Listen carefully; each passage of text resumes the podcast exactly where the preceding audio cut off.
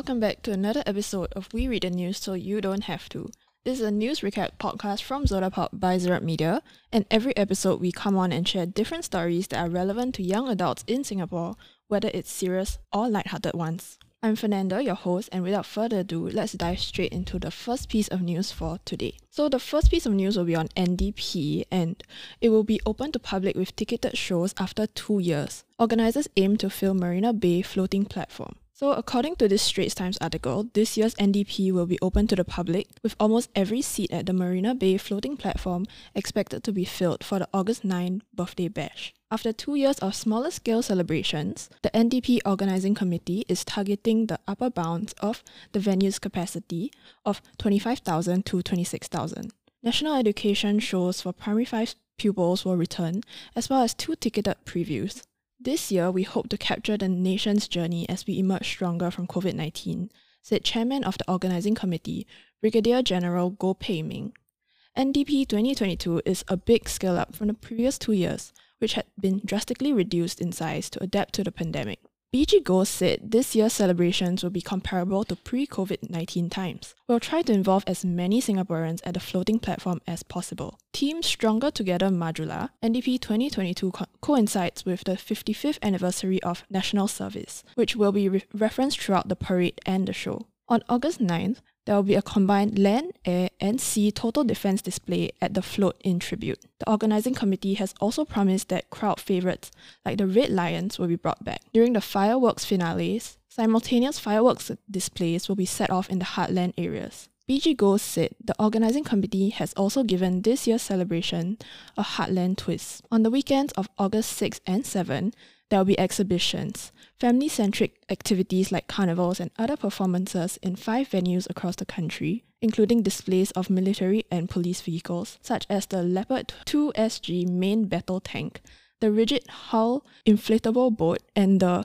RBS 70 ground based air defense system. The Red Lions will also conduct free fall jumps at two heartland areas. Singapore celebrates its 57th year since independence this year.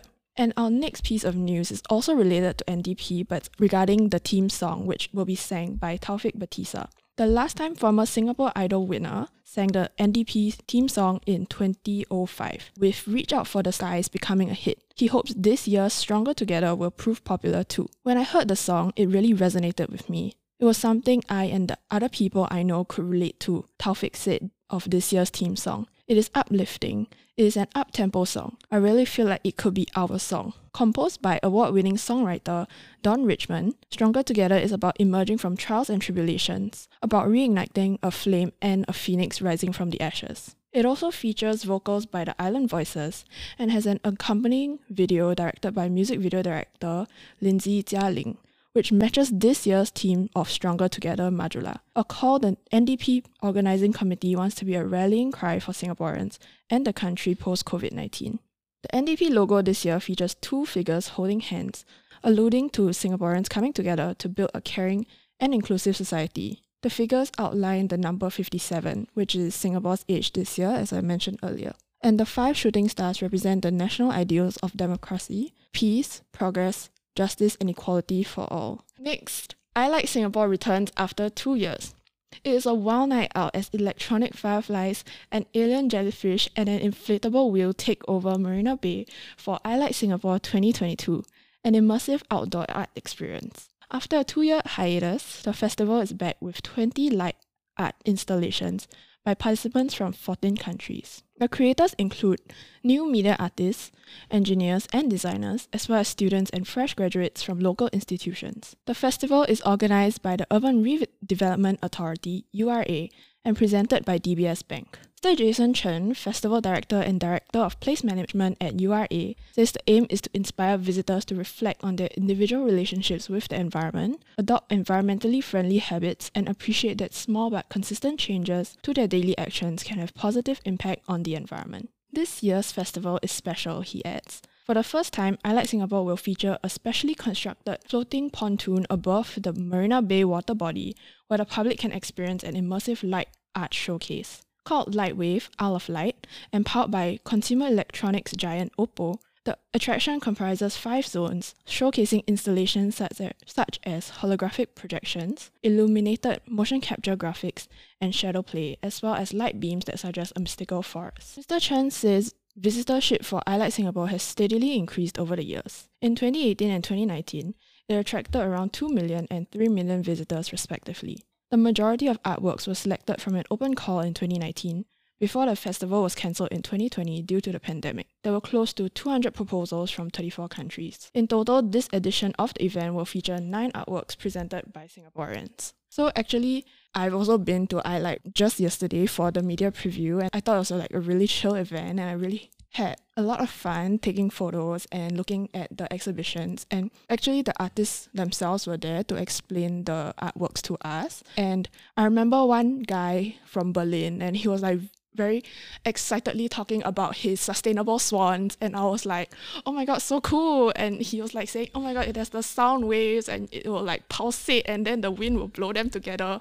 And I was just like, wow, this is like the most amazing artwork. We also had a chance to enter the gastrobeats part of iLight and um even though we didn't manage to actually enter like this inflatable zone with a lot of bouncy castles and stuff, but it really looked really cool from outside. I'm pretty sure it'll be very fun. So I would highly encourage you guys to go. It will be from June 3rd to June 26th, 7.30 to 11 p.m. daily, with extended hours to midnight on Fridays and Saturdays. Okay, moving on to the last piece of news, which is US jury awards Johnny Depp US $15 million, Amber Heard US $2 million in defamation fight.